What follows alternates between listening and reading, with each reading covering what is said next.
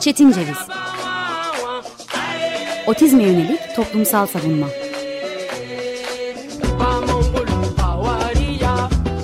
Hazırlayan ve sunan Deniz Yazgan Zorlu Holding Sürdürülebilirlik Platformu Akıllı Hayat 2030, herkes için daha yaşanabilir bir dünya diler. Merhabalar, 95.0 Açık Radyo'ya uzaklardan bağlanmaya devam ediyoruz. Ben Deniz Yazgan, bugün 6 Ekim 2021 Çarşamba. Günde ve anda bir görülen, bir kaybolan farklılıklardan otizmi tartıştığımız Çetin Ceviz dinliyorsunuz. Uzun bir aradan sonra bir monolog değil bir diyalogla gerçekleşecek programımız. Bugün Açık Radyo'ya sanal semaların iki ucundan, iki ayrı şehirden sesleniyoruz. Kulak misafirimiz temel çalışma konuları engelli bireylerin eğitim hakkı, engelli kadın hakları, engelli çocuk hakları, engelli bireylerin bağımsız yaşam hakkı, engelli kişilerin yasa önünde eşit tanınması olan değerli İdil Seda Ak. Hoş geldin İdil. Zamanla ayırdığın, bugün beni yalnız bırakmadığı için çok çok teşekkür ederim ilk önce. Merhaba, hoş bulduk. Pardon. E, davetin için ben çok teşekkür ediyorum. Ben teşekkür ederim tekrar ve tekrar. Ee, konuştuğumuz üzere bir önceki programın başlığı eğitim, öğretim, otizmdi. Ve e, biraz da mesleki deformasyonla hukuki perspektiften ele almıştım bu konuyu. O günden bugüne e, aklımda kalanlar, e, yaşananlar oldu. E, bugün okullar açılalı tam bir ay oluyor aslında.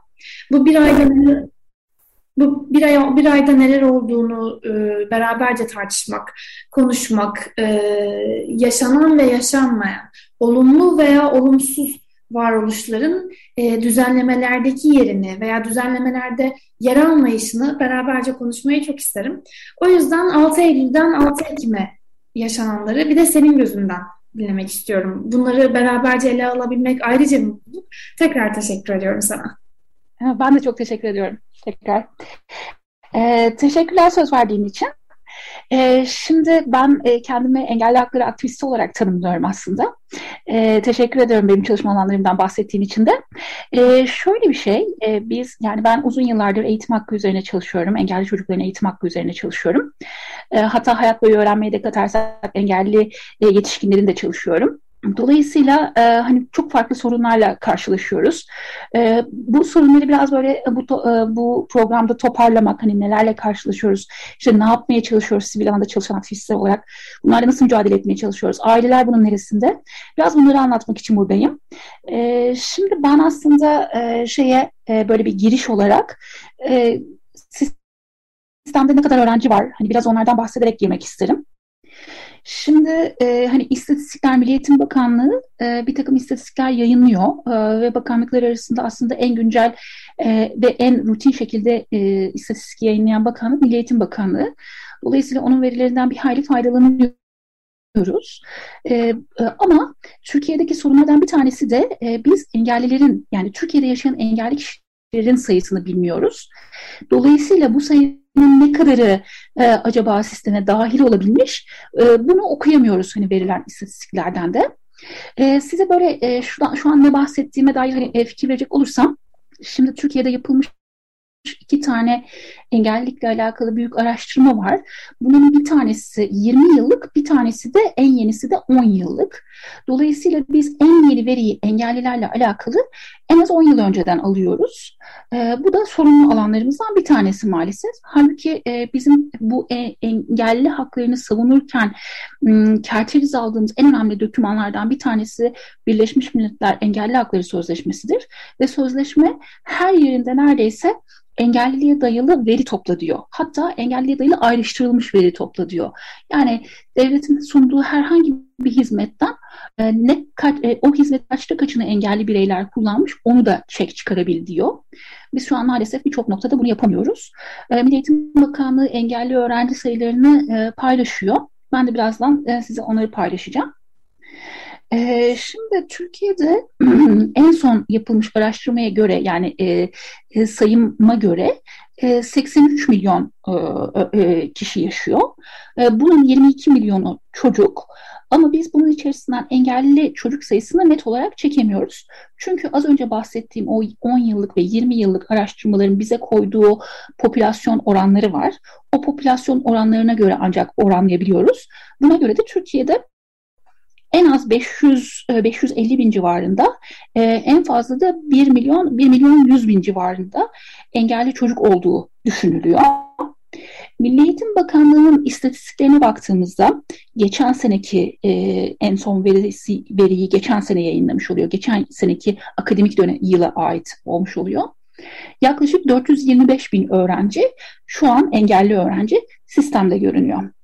Ee, dolayısıyla eğer biz 550 bin çocuktan bahsediyorsak şu an bizim yaklaşık 100 bin çocuk civarında bir çocuğumuz sistemde değil. Eğer 1 milyon civarında bir çocuktan bahsediyorsak Türkiye'de de 600 bine yakın çocuk sistemimizde maalesef değil diye bir sonuç okumak mümkün olabiliyor. Şimdi e, hani veriler böyle. E, bu verilerin yine e, hani biraz içeriğine doğru e, baktığımızda e, yine yayınlanmış olan en son istatistiklerde e, biz en fazla okullaşma oranını engelli çocuk bakımından ortaokulda görebiliyoruz. E, ilkokulda e, belli bir miktar öğrenci işte 115 bin civarında öğrenci sisteme kayıt oluyor. Bu ortaokula gelince 150 bini buluyor. Hani bu artışın sebebini e, öğretmenler ve Milli Eğitim Bakanlığı bize şey diye açıklıyor. Hani bazı öğrenciler tanılanmamış oluyor. Ortaokula gelince ancak tanılanıyor. Dolayısıyla en engelli olarak sistemi ancak o dönemde işlenebiliyor deniliyor. E, bir diğeri de bazı aileler çocukların engelli olduğunu e, hani e, engelli raporu al, engelli olduğunu çok net ifade etmiyor ve engelli raporu almaktan kaçınıyor. Bu sebepten dolayı ancak ortaokulda özellikle de sınava e, yani sınav sistemine e, dayanıncaya kadar orada da biliyorsunuz e, liseye geçiş sınavımız var. Oradaki sınav uyarlamalarından yararlanabilmek için rapor alıyorlar. Dolayısıyla sayı ortaokulu artıyor diyor. Ama burada dikkat, dikkate almamız gereken en önemli şeylerden bir tanesi lisede inanılmaz bir düşüş var. Yani 150 bin olan rakam liseye geldiğimizde 60 bine düşüyor. Dolayısıyla arada çok çok önemli bir e, farktan bahsediyoruz. E, biz e, bu farkı e, hani e, bakanlığa da defalarca sorduğumuzda çok net cevap alamı, alamıyoruz. E, o zaman diyoruz ki yani bu çocuklar sistemin e, yani sistemden çıkıyor mu ya da sistemin neresine kayıyor? Hani başka bir e, aşamasına kayıyorsa nereye kayıyor? Biliyorsunuz son dörtte e, yani 4 artı 4 artı 4 artı 3 4'ten 12'lik sistemde okuyoruz. 12'lik zorun 12 yıllık zorunlu eğitimimiz var. E, lise bunun son dördüne denk geliyor. Lisede açık lise uygulamamız da var. Hani diyoruz ki çocukların çoğu açık liseye mi kaydı? Hani bizim bize bununla alakalı bilgi paylaştığımızda açık lise verileri de maalesef paylaşılmıyor. E, dolayısıyla biz e, sisteme girmiş olan e, çocuğun özellikle lisede nereye gittiğine dair de çok iyi bir fikir sahibi değiliz. Hani bunu da bir not olarak böyle yan tarafımıza koyalım. Yine e, bu 12'lik zorunlu, 12 yıllık zorunlu eğitimin dışında bir de okul öncesi eğitim var. O da çok çok önemli. Biliyorsunuz Açevi yıllardır, yıllardır bir kampanya yürütüyor ve 7 çok geç diyor. E, ee, 7 çok geç diyerek aslında hani 7 yaşından önce okullaşmanın önemine bize tekrar tekrar hatırlatıyor. Ama e, bakanlığın en son yayınlanmış e, istatistiki bilgisinde 2021'de yayınladığı bu bilgide sadece 549 tane e, öğrencinin e, anaokullarına gittiğini, okul öncesinde kaynaştırma öğrencisi olarak anaokuluna gittiğini görüyoruz. E, yine bu aşamada bakanlık şöyle bir uygulama daha yapıyor. E, anaokulları biliyorsunuz bizim sistemimizde daha çok e, e, özel okul, dolayısıyla paralı okullar e, ve bu okullarda e, bu okullar engelli çocukları e, kaydetme zorunlulukları olmasına rağmen e, çoğunluğu kayıtlarını kabul etmiyor. Dolayısıyla bu sorunla başa çıkmak için Milli Eğitim Bakanlığı da kendi bünyesinde bu sefer ayrıştırılmış özel eğitim anaokulları kurmaya başladı. Şu an onda da en güncel sayı 112 tane okul var. Devletin e, kurmuş olduğu anaokulu. E, burada da özelleştirilmiş bir eğitim yaptığından bahsediyor anaokullarında. Engelli öğrenciler özelleştirilmiş bir eğitim yaptığından bahsediyor. Ama biz e, öğretmen eğitimlerini yine sorguladığımızda hani burada görev yapan öğretmenlerin eğitimlerini sorguladığımızda aslında e, çok da özelleştirilmiş bir eğitim almadıklarını e, ne hizmet öncesinde ne de hizmet esnasında hizmet içi eğitim olarak almadıklarını görüyoruz. E, buradaki tek e, uygulama farkı standart bir anaokulundan sınıf içerisinde iki öğretmen var. E, ve o öğretmenlerden biri okul öncesi öğretmenliği ya da çocuk gelişimi background'undan gelirken bir diğeri özel eğitim background'undan geliyor. E, biz de ama e, yani bu, bu uygulama bir yerde belki krize bir çözüm getiriyor olabilir. Ama öte yandan tabii şu soruyu sormaktan kaçınamıyoruz. Şimdi bizim sistemimiz, eğitim sistemimiz zaten çok sınav odaklı, çok rekabet odaklı, çok akademik beceri odaklı bir sistem. Dolayısıyla e, biz hala anaokulunda bile e, çocukları yani en sınavsız, en rekabetsiz kadememizde bile çocukları, engelli ve engelsiz çocukları bir araya getiremiyorsak biz eğitimin hangi kademesinde, hayatın hangi aşamasında engelli ve engelsiz çocukları bir araya getirmeyi ve onlar için ortak bir eğitim planı oluşturmayı planlıyoruz diye hani soruyoruz. Ee, dolayısıyla hani sorunlu yerlerimizden bir tanesine de böylece gelmiş oldum açıkçası bu girişle e, bu istatistikler açısından okurken e, kayıt meselesi. E, tabii şimdi bu bir aylık dönemde e, inanılmaz bir kayıt furyası vardı. E, inanılmaz bir nakil furyası vardı. Ve çok fazla sorunla karşılaştık. Çok fazla aile bize ulaştı. Çocuklarını hala okullara kayıt ettiremediklerinden bahsediyorlar. Engelli bir çocukla okula kayıt olmaya gittiğinizde e, okul idaresinin sizi e, reddettiğine dair e, başvuru alıyoruz hala 2021'de. Yani bu inanılır gibi değil. E, çünkü yasa, yasalar yani hem ulusal yasalarımız hem uluslararası yasalarım e, yani uluslararası bağlı bulunduğumuz sözleşmeler çerçevesinde iki hukukumuza aktarılmış e, e, hukuk bağlamında e, zorunluluk var. Yani bu çocukların okula kaydı bakımından zorunluluk var. Ki bunlardan öte 12 yıllık zorunlu eğitimimiz var zaten hani e, bütün çocukları kapsayacak şekilde. Dolayısıyla biz bunlara rağmen hala öğrencileri okula kaydettiremiyoruz. Şimdi tabii e, bir başka kısım da yine sınav sistemi olduğu için e, ve öğrenciler bir sene önce bir sınava giriyorlar. E, yani aradan 3 ay geçiyor. 3 ay sonra başka bir e, akademik dönemde e, okula yazılmış olacaklar o sınav sonucuna göre. Tabii bu bu sürede insanların hayatları değişmiş oluyor. Bir şehirden bir şehire geçmiş olabiliyorlar. Koşulları bambaşka hale gelmiş oluyor. Dolayısıyla nakil süreçleri bu sefer de devreye girmiş oluyor. Ve o nakil süreçlerinde de biz inanılmaz sıkıntılarla karşılaşıyoruz. E, bu e, hani sınavla e, şey alan, öğrenci alan öğrenci e, okulların e, nakillerinde de çok önemli e, problemlerle karşılaşıyoruz. E, örneğin bize yine en son gelen bir başvuruda e, e, bir sanat okulunu kazanmış, e, güzel sanatlar okulunu kazanmış bir çocuk il değiştirmek durumundaydı. E, engelli bir çocuk bu. E, ama kota kapsamında il dışından hani transferi yapılması çok zordu.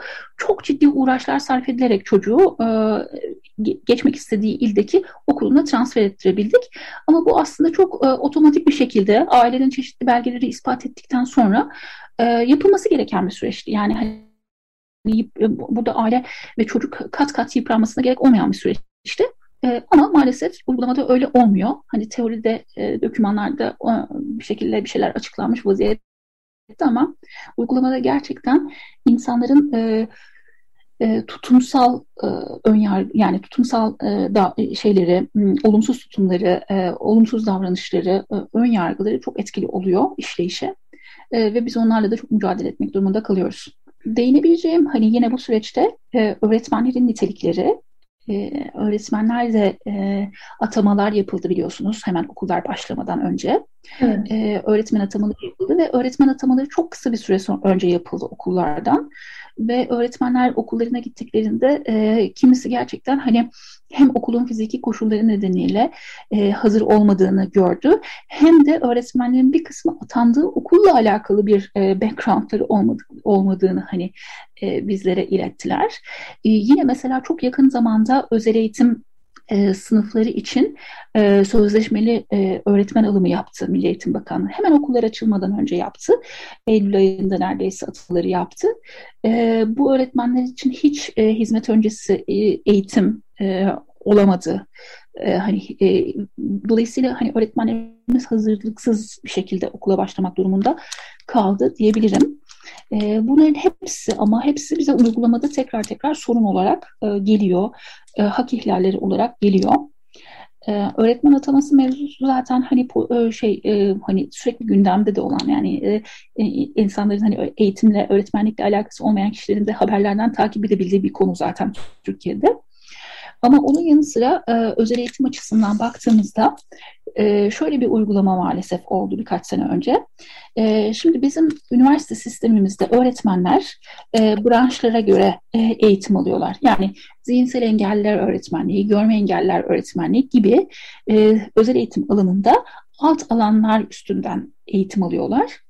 Şimdi biz aslında bunu, e, dünya aslında bu uygulamadan biraz vazgeçti. Hmm, özellikle hak temelli eğitim algısı olan, e, işte e, eğitim sistemini evrilmeye çalışan ülkeler hani bu sistemden vazgeçmeye başladı ve daha çok özel eğitim ana başlığı altında öğretmenleri daha nitelikli yetiştirecek programlar oluşturmaya çalışıyorlar.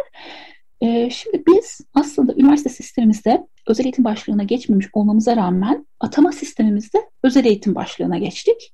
Dolayısıyla şöyle bir uygulamada şöyle sorunlarla karşılaştık. Mesela işitme engelliler işte öğretmenliği programından, lisans programından mezun olmuş bir öğretmenimiz atamayla kendini görme engelliler ilkokulunda bulabiliyor. Ee, ya da bunun tam tersi işte görme engelliler öğretmenliği bölümünden mezun olmuş bir öğretmenimiz kendine işitme engelliler e, lisesinde bulabiliyor. Şimdi bu şöyle bir soruna yol açtı.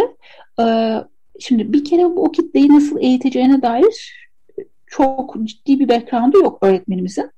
İkincisi mesela özelleştirilmiş bir takım bilgiler gerekti. İşte işitme engelli çocuklarla çalışırken belki işaret dili kullanmak gerekiyor e, görme engelli çocuklarla çalışırken işte Braille alfabesi kabartma yazıyı nasıl kullanılacağını bilmek gerekiyor gibi alana has bilgiler gerekiyor. Hı-hı. Bu öğretmenlerimiz hani bu bilgilerden yoksun bir şekilde atamalarla okullara yerleştiriyorlar ve yapılabilecek şey sadece kendi bildikleri yöntemle çocuklara eğitim yapmak oluyor. Bu atamalardan önce hizmet içi eğitim var mı diye sorguladığımızda yine olmadığını görüyoruz. Yine bu okullara mesela atanan branş öğretmenlerinin zaten özel eğitimde hiçbir bağlantısı olmadığını görüyoruz. Dolayısıyla işitme engeller okuluna atanmış bir öğretmen e, Türkiye'de zaten işitme engelliler okulunda işaret diliyle eğitim verilmiyor. Dolayısıyla öğretmenimiz kendi bildiği yöntemle dersini anlatmaya çalışıyor. Ama çocuk onu anlamıyor mesela ve o anlamama hali devam ediyor. Dolayısıyla bu ciddi ciddi ihlallere, hak ihlallerine yol açıyor. Hani bunların hepsinin önüne geçmemiz gerekiyor, revize etmemiz gerekiyor. Bunlarla alakalı biz defalarca bakanlıkla görüşmemize, raporlar yazmamıza rağmen hem sivil toplum örgütleri olarak hem de işte e, çeşitli uluslararası örgütler e, yine bu konularla ilgili çeşitli raporlar yayınlıyor. İşte Türkiye'nin standart girdiği testler var biliyorsunuz. İşte PISA gibi, TIMS gibi. O oralardaki başarılarımız zaten ortada. Dolayısıyla hani hep buraları sorgulamamız ve üstüne düşünmemiz gerekiyor. Hep hak ihlalleri olarak çocuklara dönüyor çünkü. Kesinlikle. E, bu noktada aslında e, eğitim ve öğretim dedikten sonra e, bu programın konusunu e, oluşturan otizm dendiğinde e, bir otistik e, kişinin yakını olarak e, kendimi hep uzakta e, tuttuğumu fark ettim e, mesleki yaşamımda karşıma çıkmadan önce. Çünkü e, halen ve halen topluma hakim olan toplumsal sağlamcılık normları dolayısıyla e, reddedilmekten veya e, kişinin e, gerek otistik gerek nöroçeşitli farklı bir kişinin e, onurunun kırılmasından e, önce e, ailelerin de bir yakın olarak e, bu öz eleştiriyi sunuyorum. Ailelerin de belli bazı duvarlarını e, yükselttiğini fark ettim. Çünkü e, hepimiz biliyoruz ki e, nöroçeşitlilik bağlamında yaşam boyu süren bir eğitim e, devlet eliyle yalnızca zaten Milli Eğitim Temel Kanunumuz bağlamında bir e, 12 sene ile kısıtlı kalıyor. Bu noktada elbette üniversite ayrı bir konu ama e, engelli ve ço- engelli çocuk ve yetişkinlerin, yetişkinin e, eğitim yaşamından söz ettiğimizde e, tıpkı sizin dediğiniz, senin dediğin gibi e, hak ihlallerine yol açan konularda hukukun da belli bazı eksikliklerin hala olduğunu düşünüyorum. Bilmem bana katılır mısın? Çünkü hukuk e, doğası gereği yaşananların izini takip eden, e, bazı boşlukları doldurmaya çalışan, kimi zaman da bu boşlukları bilinçli olarak e, bırakan veya yeni boşluklar yaratan bir sistem. Uygulamada özellikle e, bu raporlara da yansıyan eksikliklerde e, yönetmelik gibi daha e, net ve geniş konuşmamız gerekirse hukuki metin eksikliğinin var olduğunu düşünüyor muyuz? Bu Birleşmiş Milletler e, Sözleşmesi'nden tutunuz da e, çok yerel uygulamalara, genelgelere, yönetmeliklere kadar olabilir. E, düşünüyorum ben açıkçası. E, hukuki eksikliklerle karşı karşıya kaldığımızı düşünüyorum. Alanda beraber yani özel eğitim hukuku üstüne çalışan hukukçularla da beraber çalışıyoruz. Onlar da bize bunun e, sıklıkla e, şey yaptığını söylüyor, eksik olduğunu söylüyor.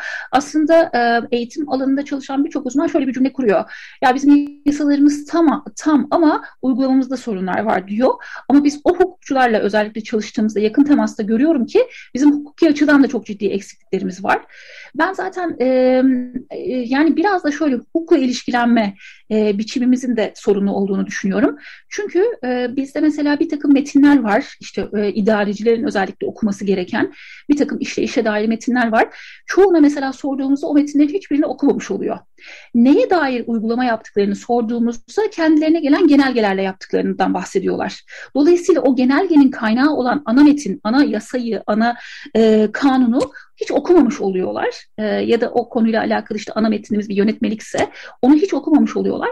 Dolayısıyla da bir sorunla yani bir e, o, yani hukukla uygulama sorununu da bu, bu pratiklerin de yarattığını ben düşünüyorum. Ee, bunun dışında e, şey var. Yine bu e, yani bu hani yukarıdan bir şey gelsin bize ve biz onu uygulayalım e, yaklaşımının bir etkisi de bence çok bürokratik sistemimizin olması ve çok dikey hiyerarşiye dayanıyor olmasına da ben bağlıyorum. Dolayısıyla kimse inisiyatif almak istemiyor. Hep gelen talimatlar çerçevesinde işlemi yapmak istiyor. İnisiyatif alanlar da gerçekten risk almış gibi görülüyor hani sistemde. bunların hepsini biz uygulamada gerçekten sorun olarak görüyoruz her seferinde. E, hani bunların düzelmesi için toplumsal bir değişime de ihtiyaç duyduğumuzu düşünüyorum ben açıkçası. Kesinlikle katılıyorum. Bununla birlikte e, aslına bakarsak e, benim bir eleştirimde e, insan hakları koruma mekanizmalarına yönelik e, özellikle insan hakları koruma mekanizmalarının yargı fonksiyonu gösteren, yargısal faaliyet yapan e, birimlerine yönelik. Örneğin İnsan Hakları Avrupa Mahkemesi'nin yine otizm özelinde konuşmamız gerekirse e, eğitim hakkına ilişkin değerlendirmeleri, eğitim hakkında daha demin e, senin de söylediğin üzere e, çok iç ve bürokratik bir mesele olarak kabul etmesinden de gelen Avrupa sisteminin ta kendisinden de söz ediyoruz aslında. Eğitimin bir iç ilişki, iç işi olduğunu düşünen sistemlerde e, eğitim hakkına ilişkin ihlal kararlarının oldukça mütereddit verildiğini görüyoruz. E, tam e, aslında bakarsak bir yılı e, yeni doldu. E, G, L ve İtalya kararı 10 Eylül 2020 günlü e, İnsan Hakları Avrupa Mahkemesi'nin GL ve İtalya kararında e, otistik bir kız çocuğu söz konusuydu. Ve e, ilkokulun ilk iki yılı boyunca kanunda daha demin söylediğimiz gibi düzenlenmiş olmasına rağmen e, ekonomik yetersizlikler olduğu gerekçesiyle özel eğitim desteğinden yararlanamamasının artık en nihayetinde eğitim hakkıyla bağlantılı olarak ayrımcılık yasağının ihlali olduğuna karar vermişti mahkeme. E, biz e, bu kararın e, çıktığını gördüğümüzde oh hele şükür demiştik e, açıkçası. E, halen ve halen özellikle ve özellikle nöroçeşitlilikten söz ediyorsak e, mahkemelerin de uygulamacıların da bu noktada özel e, olabilir, devlet okulu olabilir, paralı veya parasız e, şekilde e, çalışan bir kurumda mesleğini icra eden eğitimcilerin de mütereddit olduğunu görüyoruz. Bu noktada e, örtülü e, veya örtüsüz açık ayrımcılıklara yönelik olarak da bir e, uygulama eksikliği olduğunu söylemek mümkün. E, ayrımcılığın belli bazı noktalarda tırnak içinde şakayla karışık olduğunu iddia edilerek kültürün parçası olduğunu e, beyan eden uygulamalardan e, gerek senin söz ettiğin gibi Açev'in gerek e, Milli Eğitim Bakanlığı'nın kendi projelerinde, eğitimde fırsat eşitliğine yönelik projelerinde e, bir çıkış yolu bulma çabasını gözlemliyoruz aslına bakarsak. Bu noktada ben e, bu bir ay içerisinde 6 Eylül'den 6 Ekim'e kadar e, geçen sürede belki de bir kapanış notası olarak şeyi de merak ederim. E, 2021-2022 eğitim öğretim yılında e, eğitimde fırsat eşitliği ilkesinin de barındırdığı kapsayıcılık ve çeşitliliğe e, bir adım ya da bir e, ölçü boyunda yaklaşabilmiş durumda mıyız? Ya ben yaklaşabildiğimizi çok düşünmüyorum açıkçası. Şimdi mesela e, yine bu sene karşılaştığımız sorunlardan bir tanesi özellikle farklı yani e, bağışıklık sistemi düşük olan çocuklar okula gittiğinde e, şimdi biliyorsunuz zorunlu hani uzaktan eğitim neredeyse pek uygulanmıyor. Evet. Yani eğer karantina uygulamasına girmemişse sınıflar ya da okullar e, yine e, rutin e, yüz yüze eğitime devam ediliyor. Bu yüz yüze eğitim o, e, durumlarına baktığımızda e, bağışıklık sistemi düşük olan hastalıklara sahip yani bu sebepten dolayı çocuğunu okula göndermekte zorlanan aileler okula gönderdiklerinde çocuklarını yeterli tedbir alınmadığını mesela söylüyorlar bize. Tam da bu sebepten dolayı çocukları yeniden okuldan e, okula gönderemediklerinden e, bahsediyorlar. Şimdi bu çocuklar için ihlal hala devam ediyor. Yani karantina hala devam ediyor diye düşünebiliriz. Dolayısıyla hani bu çocukların eğitim hakkı nasıl sağlanacak orası bir soru işareti. E, bunu bir ayırdım. E, ikincisi e, şimdi bu iki senede e, özel eğitim sınıfları ile alakalı uygulamalar yine çok çeşitli oldu. Özel eğitim sınıfları bir açıldı, bir kapandı, tekrar açıldı, tekrar kapandı. Ama açılma yöntemimizde de bazen e, infialler yaratılmıştı hatırlarsanız. Yani ertesi gün açılacağını söyle, sö yani duyurusu yapıldı günler oldu yani. Dolayısıyla orada okulun hazırlanması, öğretmenlerin hazırlanması, e, ailelerin okula çocukları götürmek için hazırlanması falan gibi durumlar hepsi e, düşünüldüğünde hani çocuklar çok verimli şekilde bu e, periyotları geçiremediler. Dolayısıyla şu an bizim çok çok iyi bir şekilde bir kere telafi eğitimleri yapabiliyor olmamız gerekiyor ki çocukların kaybedilmiş becerilerini yerine getirelim ve aynı zamanda şu an hali hazırda gittikleri bu, bu sene için, bu akademik yıl içinde kazanılması hedeflenen e, şeyleri de kazanabilsinler diye. Hani e, bu ikisini aynı anda yapmak pek kolay olmayacaktır ama en azından kaybedilenleri yerine getirmek e, bir sonraki e, yazda da belki diğerlerine telafi kursu düzenlemek belki biraz, biraz olsun hani şey yapacaktır hani süreci rahatlatacaktır ama ben şu an bugünkü koşullar itibariyle e, 2022 dönemine e, yılına hani e, tekrar rutine dönebilecekmişçesine e, hazır olduğumuzu ben düşünmüyorum. E, yine mesela sınavlardaki hani e, başarıların işte düştüğünü görüyoruz. İşte e, yani biliyorsunuz e, e, Bahçeli hani sınav baraj puanını, üniversite sınav baraj puanını indirmeyi teklif etti ve indi. Yani hani e, baraj puanını indirmek bize e, sistem olarak sadece o anki krizi çözmek açısından fayda ediyor. Yoksa çocukların başarıları açısından herhangi bir şey ifade etmiyor. Bunları hep düşünmemiz, üstüne daha planlı e, çalışmalar yapmamız gerekiyor. Aynı zamanda da aileleri e, hedefleyen, hani ailelerin bu stresini hedefleyen, onları rahatlatacak bir takım e, psikososyal e, destek programları da oluşturmamız gerektiğine ben inanıyorum açıkçası. Hı hı. Çok çok teşekkür ederim Der e, İdil. E, bu noktada değerli görüşlerinin e, yeni yollara, yeni rotalara da kapı açacağını düşünüyorum. Çünkü bu alanda e, aktif olarak çalışan bir e, hak savunucusu olarak e, daha birçok şeyin beraberce yazılan raporlarda, yapılacak e, savunuculuklarda e, ben yine de olumlu bir noktaya varacağını düşünüyorum. E, zamanını ayırdığın için tekrar tekrar çok teşekkür ederim. E, iki hafta sonraki programda da artık e, 2021-2022 eğitim öğretim yılının e, başlangıcına artık yavaş yavaş alıştığımız okula gitmenin umarız ki herhangi bir fenalık başımıza gelmediği sürece e, rutin olduğu bir dönemde yeni rutinler yaratabildiğimiz ve kapsayıcılık ve çeşitliliği çok daha detaylı ve olumlu e, yanlarıyla konuşabilmeyi hayal ediyorum. Umarım beraberce de yapabiliriz bunları. Tekrar tekrar teşekkür ediyorum zamanını ayırdığın için. Ben de çok çok teşekkür ediyorum davet için. Ee, senin, sen bir hukukçu olduğun için, ben bir eğitimci olduğum için bunları beraber interdisipliner bir şekilde paylaşabildiğimiz alanların daha çok olmasını e, dileğiyle diye kapatmak istiyorum ben. Katılıyorum, katılıyorum kesinlikle. Daha umutlu ve umudun e, var olandan, yaşanandan çıktığı, olandan çıktığı görüşmelerimiz de olur umarım. Çok çok teşekkür ederim. E, değerli dinleyicilerimize de iki hafta sonra görüşmek dileğiyle. Hoşçakalın diyorum. Hoşçakalın. Çetin Ceviz Otizme yönelik toplumsal savunma